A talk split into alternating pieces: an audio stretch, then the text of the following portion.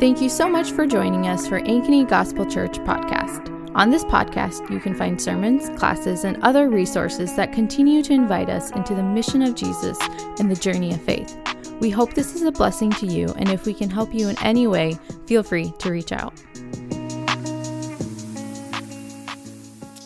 Today's scripture reading comes from Ezra chapter 5 and Ezra chapter 6. Now, the construction of God's house in Jerusalem had stopped and remained at a standstill until the second year of the reign of King Darius of Persia.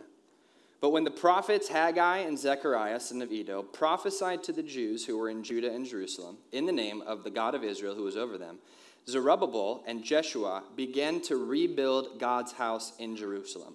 The prophets of God were with them, helping them. So the Jewish elders continued successfully with the building under the prophesying of Haggai the prophet and Zechariah son of Iddo. They finished the building according to the command of the God of Israel and the decrees of Cyrus, Darius, and King Artaxerxes of Persia. The house was completed on the third day of the month of Adar in the sixth year of the reign of King Darius. This is the word of the Lord. You may be seated.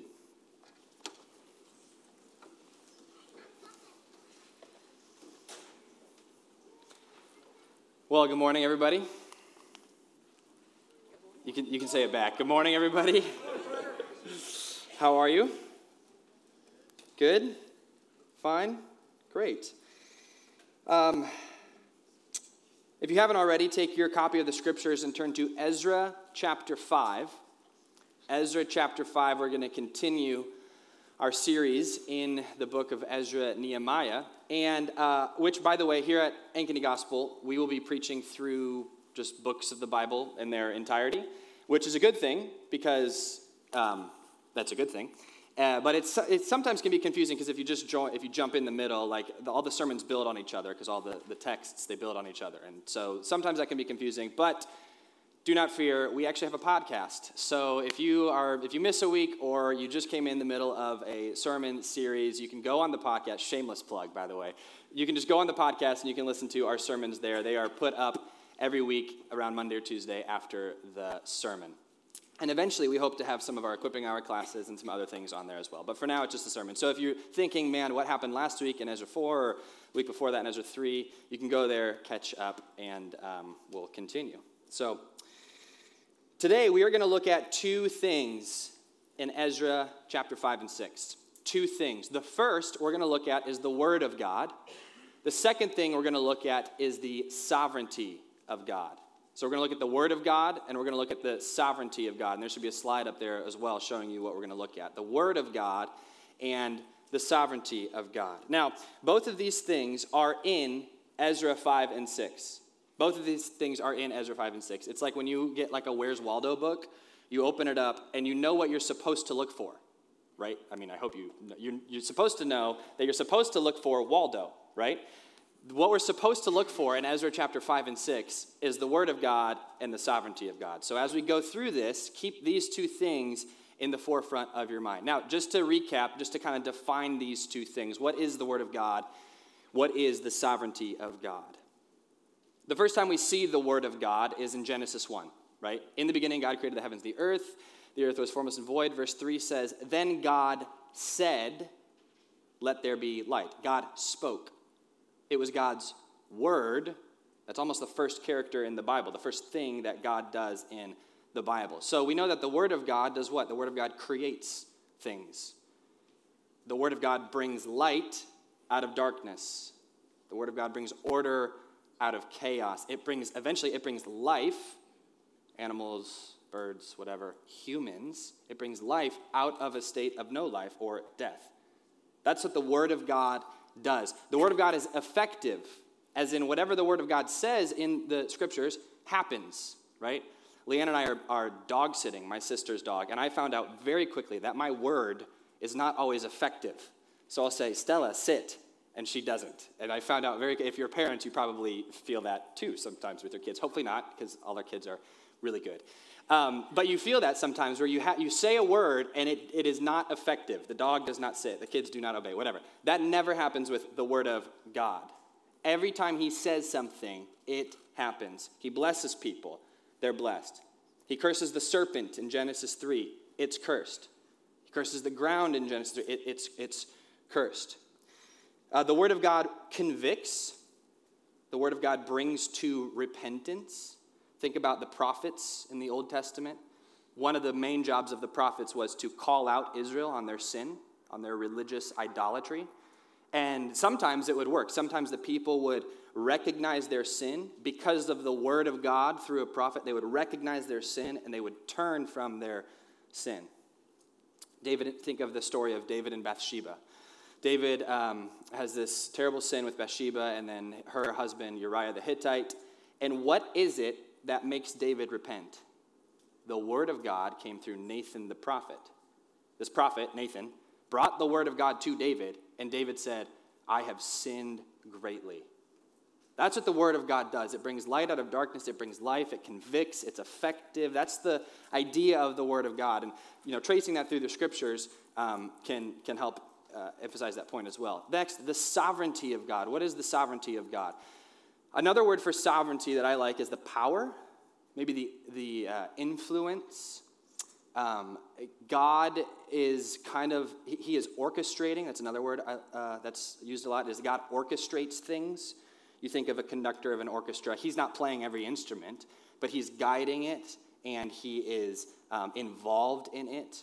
In the same way, God works in and through humans for his glory and our good. Two examples of Scripture, real quick, about the sovereignty of God.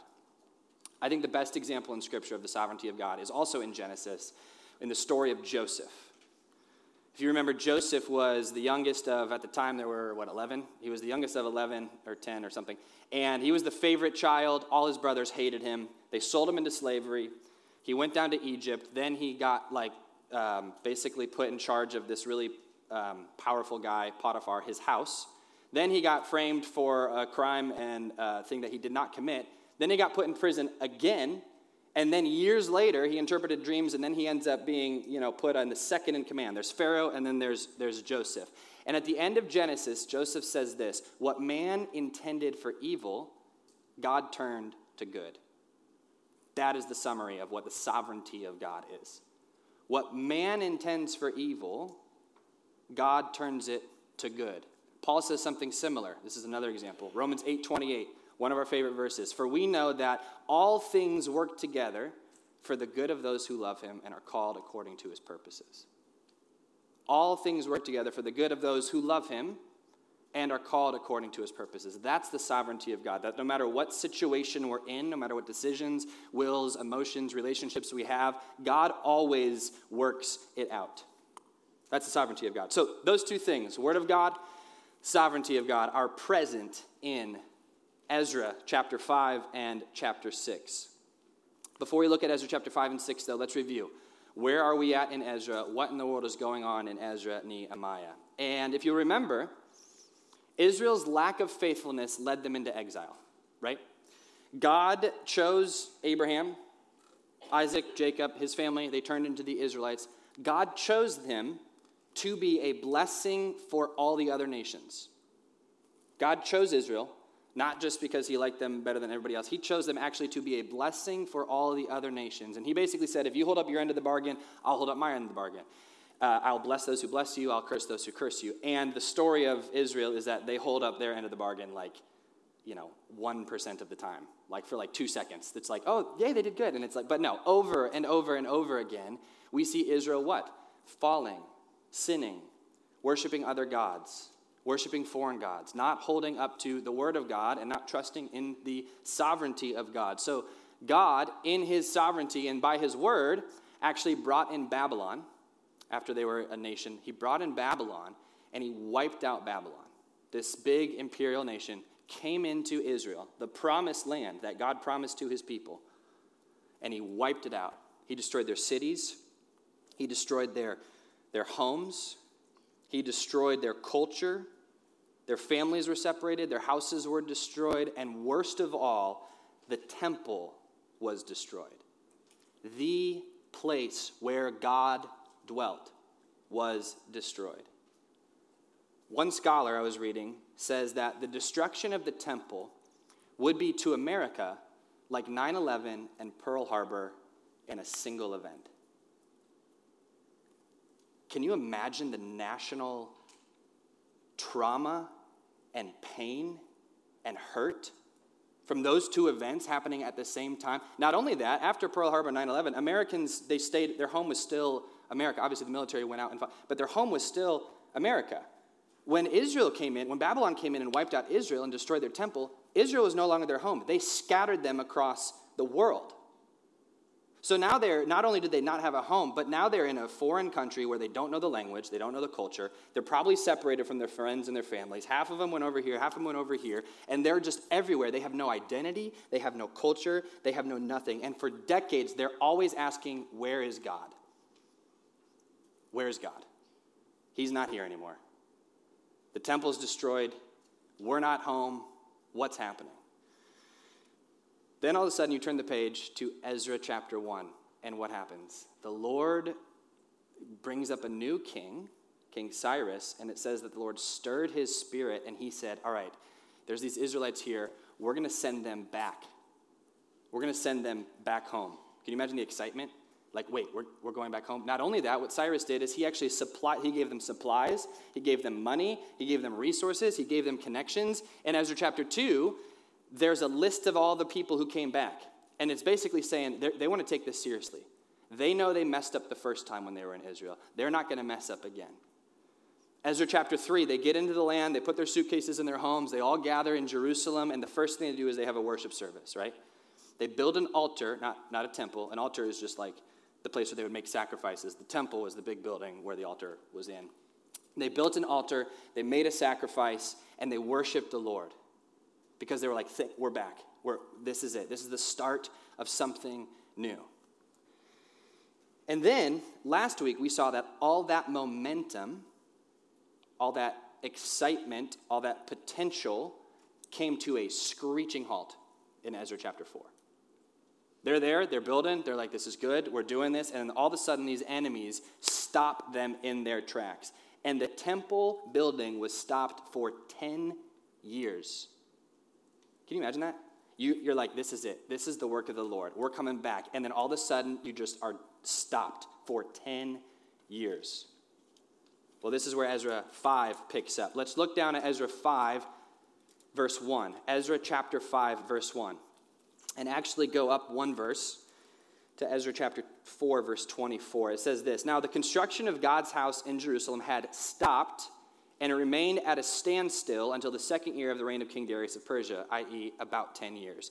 Chapter 5, verse 1. But when the prophets, Haggai and Zechariah, son of Iddo, prophesied to the Jews who were in Judah and Jerusalem in the name of the God of Israel who was over them, Zerubbabel, son of Shealtiel, and Jeshua, son of Jozadak, began to rebuild God's house in Jerusalem. The prophets of God were with them, helping them. Okay, so the building of the temple had stopped for 10 years. Then, after 10 years, the word of God comes to these two prophets, Haggai and Zechariah. And it's in, if those, if those names sound familiar, uh, that's because they have, their, they have their own book of the Bible. There's a book of Haggai, there's a book of Zechariah. If you go and read those books, the book of Haggai, the book of Zechariah, their prophecies are about this event. They're contemporaries, they're at the same time. So their prophecies in Haggai and Zechariah, if you read them, which you should, they're really cool. One of them's really confusing, but one of them's pretty simple. Um, I'll let you figure that out on your own. Um, if you read Haggai and Zechariah, what they're saying is to these people, like, hey, start, start rebuilding. Like, why, why have you stopped? Don't, don't fear the people, fear the Lord. And they start spurring them on, and they start imparting courage into them. And they start calling them out on their sin and on some of their laziness. They're painting a picture of what this new temple can look like. They're basically saying, hey guys, do we, did you forget who you were? We're the Lord's people. This is the Lord's house. Let's do this. So they spur them on, right? And they start rebuilding. Let's look back down at verse 3, see what happens. Verse 3 At that time, Tattenai the governor, the region west of the Euphrates, Shethar Bozenai, and their colleagues came to the Jews and asked, Who gave you an order to rebuild this temple and finish this structure? Verse 4 They also asked them, What are the names of the workers who are constructing this building? Okay, little bit of a reminder. It's been 10 years since the building has stopped. Uh, under King Cyrus, they came in, There was another king in between there, and then Darius takes the throne. And so it's been a while since the building started and the building stopped. So this guy, Tattenai, um, basically, he's new. He wasn't there when the Jews first came back. He wasn't there under uh, Cyrus at all. And so he's the governor, and he sees all of these groups of, like, probably thousands of people start to rebuild this massive structure in the middle of the city. So as a governor, he's like, hey, what's, what's going on? Where your pa- where's your paperwork, basically, is what he says. Like, who gave you this instruction? And so, yes, as you can see uh, there on the screen. So in chapter 5, verse 1 to 5, they resume the building through the uh, prophecy of Haggai and Zechariah. Then Tattenai asked them these two questions Who gave you permission to do this? And what are your guys' names? Who's, who's doing this, basically? Let's look at verse 5. But God was watching over the Jewish elders.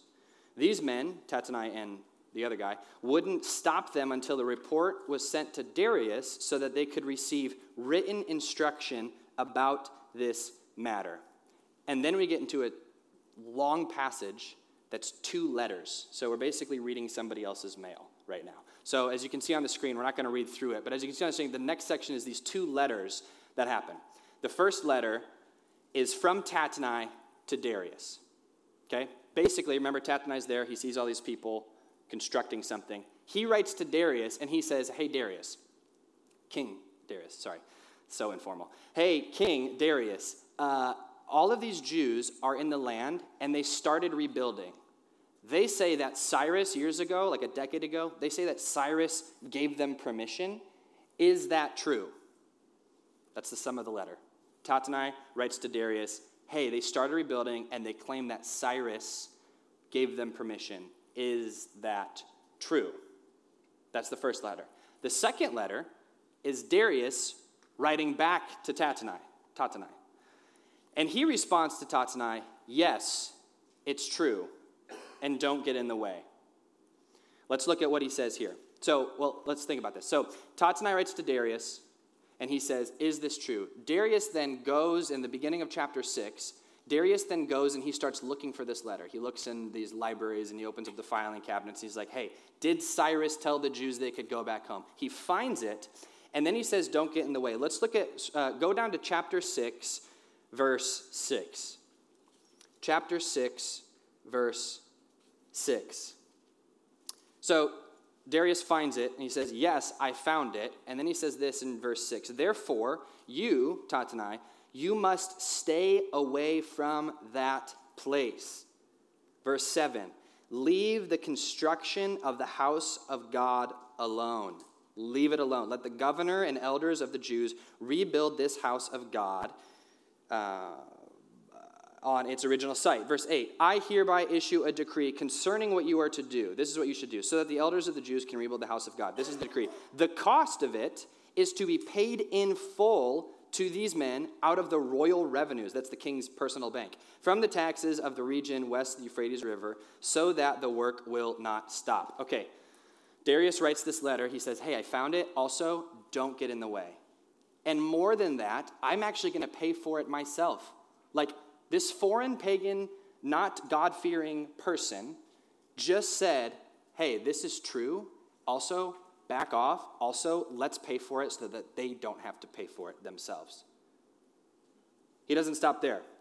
Look down at verse 11 of chapter 6, verse 11. He keeps going. Darius keeps going. I also issue a decree concerning any man who interferes with this directive. Let a beam be torn from his house and raised up. He will be impaled on it, and his house will be made into a garbage dump because of this offense. Verse 12. May the God who caused his name to dwell there overthrow any king, overthrow any people who dares to harm or interfere with this house of God in Jerusalem. I, Darius, have issued a decree. Let it be carried out. Wow. Don't get in the way. This pagan king, this king who does not know Yahweh, the personal God of Israel, just so happens to, one, even read the letter from Tattenai. He didn't have to. He finds the edict of Cyrus. He enacts the edict of Cyrus. He says, Don't get in the way, Tattenai. He pay, just so happens to decide to pay for it by himself from the royal revenue. He just so happens to say, and by the way, I'm going to make a threat that if anybody does get in the way, they're toast. And then he personally signs it himself I, Darius, have issued the decree, let it be so. There is nothing that can explain this other than the sovereignty of God. In God's sovereignty, he did not, God wasn't going to lead Israel into the promised land to, to bring about a new temple and then lead them to a dead end. God, isn't gonna, God wasn't going to lead these Israelites to just all of a sudden stop for 10 years, but not make it 10 years, but make it 100 years. God, similarly, in God's sovereignty, God doesn't lead us into dead ends. God doesn't lead us into an area where we might, yes, there might be a time of 10 years of no building, but God's not going to keep us there because what God promised, He is going to carry out. Promised by His word, He is going to carry out. I'm getting ahead of myself. Sorry. Okay. Let's keep reading. What's the result of this? This is the final section. This is the resolution. verse 13. Let's read verse. Thir- uh, follow along as I read verse 13. Then Tattenai, after he read the letter, um, he was governor of the region of West Euphrates. Shethar Bozenai and their colleagues, what did they do? They diligently carried out what he decreed. They diligently carried out what King Darius had. They, dilig- they did it diligently. It just so happens that they did, that they did it diligently. No, this is the sovereign. They diligently carried out what King Darius had decreed. Verse 14, if you want to circle that number 14 or underline this whole verse, this sums up everything. And it's going to be on the screen here too. Verse 14, so the Jewish elders continued successfully with the building under the prophesying of Haggai the prophet and Zechariah son of Iddo. They finished the building according to the command of the God of Israel and the decrees of Cyrus, Darius, and King Artaxerxes of Persia. This is it. This is the word of God and the sovereignty of God coming to fruition, coming together, coming to culmination. Look at this. Under the what of Haggai the prophet and Zechariah? Under the prophesying. What is prophesying? The word of God.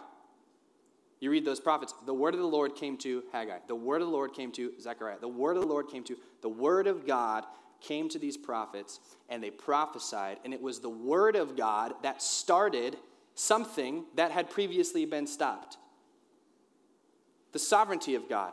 They finished the building according to the command of the God of Israel. And they finished the building according to the decrees of all these kings. Well, which was it? Did, was it? was it God's command and that's why they finished the building? Or was it, or was it you know, the decrees of these kings and that's why they finished the building? Yes. Well, was it, was it Cyrus's idea? Yes. But was it God's idea? Yes. Well, was it, what, did it, did it just happen to be that these kings just so happened to do this, or was it actually God? It's not an either or, it's a both and. This is the beauty of the sovereignty of God, that He can work in and through random kings from a, from a pagan nation to bring about his glory and to bring about his plan. Does the sovereignty of God have to be one or the other? No, it's both and. It's the command of God and it's the decrees of these kings. Ezra 1 picks up on this. It was the spirit of the Lord that roused the spirit of King Cyrus. I bet you Cyrus didn't think that. I bet you the Israelites didn't think that. When Cyrus said, hey, go back home, I don't think anybody, I don't think Cyrus himself was thinking, huh, the Lord is, Yahweh Lord is, is rousing up my spirit right now. I'm going to do, I'm going to do that, you know? It's looking back retrospectively that they realize God's hand was in this all along. It's difficult to see the sovereignty of God in the moment. 10 years of nothing after you had been promised by God that something was going to happen. 10 years of running into a brick wall over and over and over again. Then God starts to move, God starts to work, God starts to act. You look back on where you just came from and you're like, the Lord was in it all the time. The Lord was in it all along. This verse is the verse that sums up five, chapters 5 and 6, but also probably the whole, whole book of Ezra. That it's the word of God that brings something out of nothing, and it's the sovereignty of God that controls and powerfully moves in such a way that it is effective. Now, this is how the word of God came to them, right? Uh, came to the Israelites back in, I guess the temple was finished, by the way, for all you history buffs, the temple was finished in 515 BC. This is right before the 400 years of silence before Jesus gets on the scene. So there's a, there's a few more decades before silence, and then there's silence, and then Jesus gets back on the scene. So, but, but the word came to these people differently. It came through, through uh, prophets, right? The word of the Lord came through this person, this prophet. And God spoke at many times and in many ways through many prophets. He spoke through, um, like face to face with Moses. He spoke through commandments. He spoke through um, different, different prophets. But that's not how God's word speaks to us today.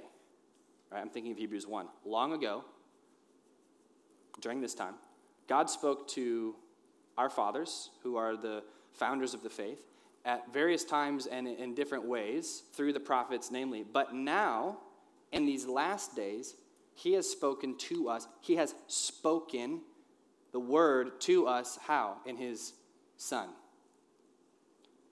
Jesus is the Word of God. Jesus is the Word of God.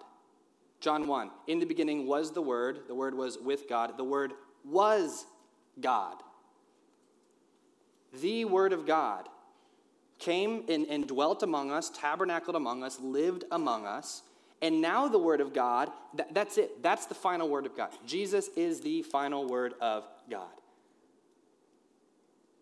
And so then, then the question is, is the, the Word of God then brought light out of darkness, brought order out of chaos, brought life from death. It convicted, it encouraged, it did all of these things. Well, what does the Word of God, i.e., Jesus, do now? Those exact same things. He brings light out of darkness, He brings order out of chaos, He brings life out of death, He convicts, He encourages, He trains, He guides. The Lord is my shepherd. I shall not want. The same word of God then, all the way in, all the way back to Genesis, that brings everything out of nothing, is the same word of God, Jesus, that does that in our lives, in our hearts. There's darkness in our hearts, He brings light. There's chaos in our hearts, He brings order. There's death in our hearts, He brings life. This is the Word of God that has the power to transform. This is the Word of God that when we listen, and we act, when we hear and we believe, we have life and life abundant. Not only that, the Word of God prophesied to these people to say, hey, rebuild a temple. What is the Word of God now in Jesus? Jesus is the temple, which means that when He is in you, guess what? We are the temple. Paul says this you are the temple of the living God. When Christ is in you, you are the hope of glory. A temple and a building isn't the hope of glory. You are the hope of glory. When Christ is in you, and if Christ is in you. That's the word of God today. So the question is Is the word of God that active in your life? In, in your hearts, in your minds, in your spiritual lives, is the word of God that active? Is the Word of God something that continually changes you, guides you, leads you, brings light into dark situations, bring or, brings order out of chaos, brings life out of death?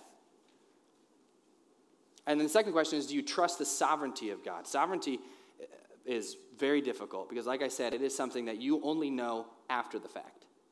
Joseph, when he was in the pit and when he was in slavery, he couldn't say what man intended for evil, God turned to good. When these people had been stopped for 10 years from their building, I doubt they could say, yeah, but God's sovereign and he's, he's going to. Maybe they did.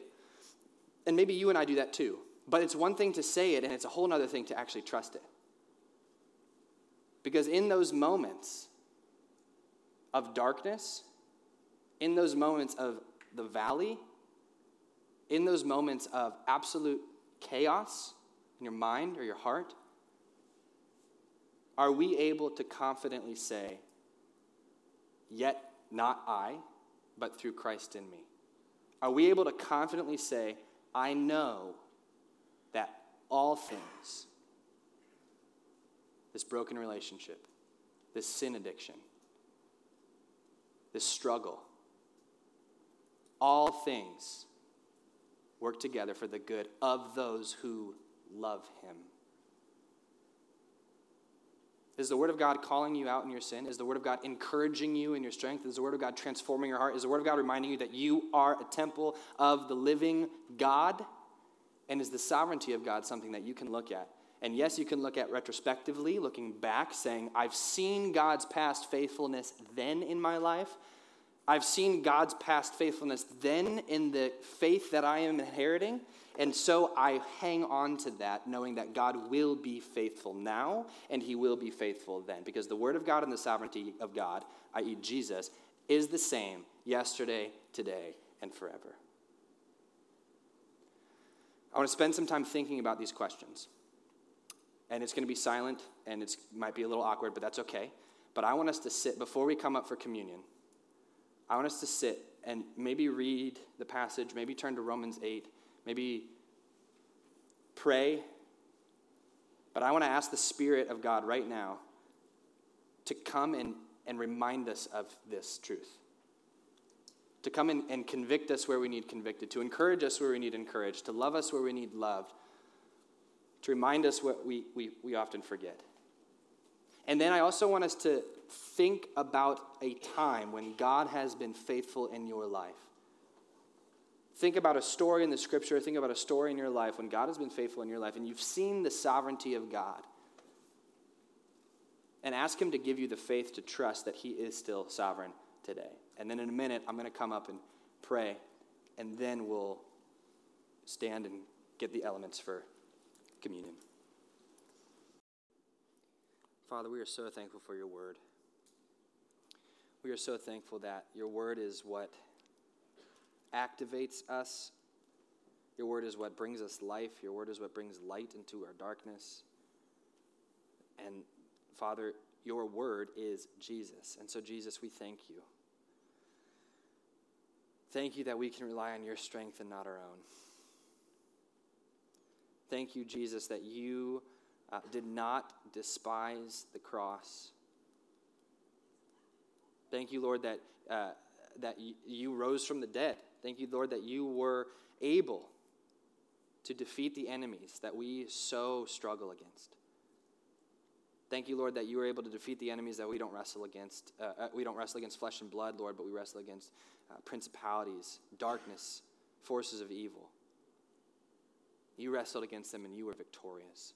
So, Father, enter our lives. Spirit, bring us new life. Father, encourage us from your word from Ezra 5 and 6 that your word is life and your sovereignty is over all things. God, you were sovereign back then, 2,500 years ago. Be sovereign today. We know you will. Take hold of our lives. Allow us to release our firm grips on our own lives. And, and please, Lord, take hold of our lives. Lord, lead us, guide us, we pray. Remind us of your faithfulness. And thank you, Lord, that you are the same yesterday, today, and forever. You never change. You are a stronghold, our refuge, in whom we take refuge. We pray all these things in your Son's name and by the power of the Spirit. Thanks again for listening, and we pray this was a blessing to you. If you have any questions or comments about what you heard, our email is info at ankenygospel.com, or you can find us on social media at Ankeny Gospel.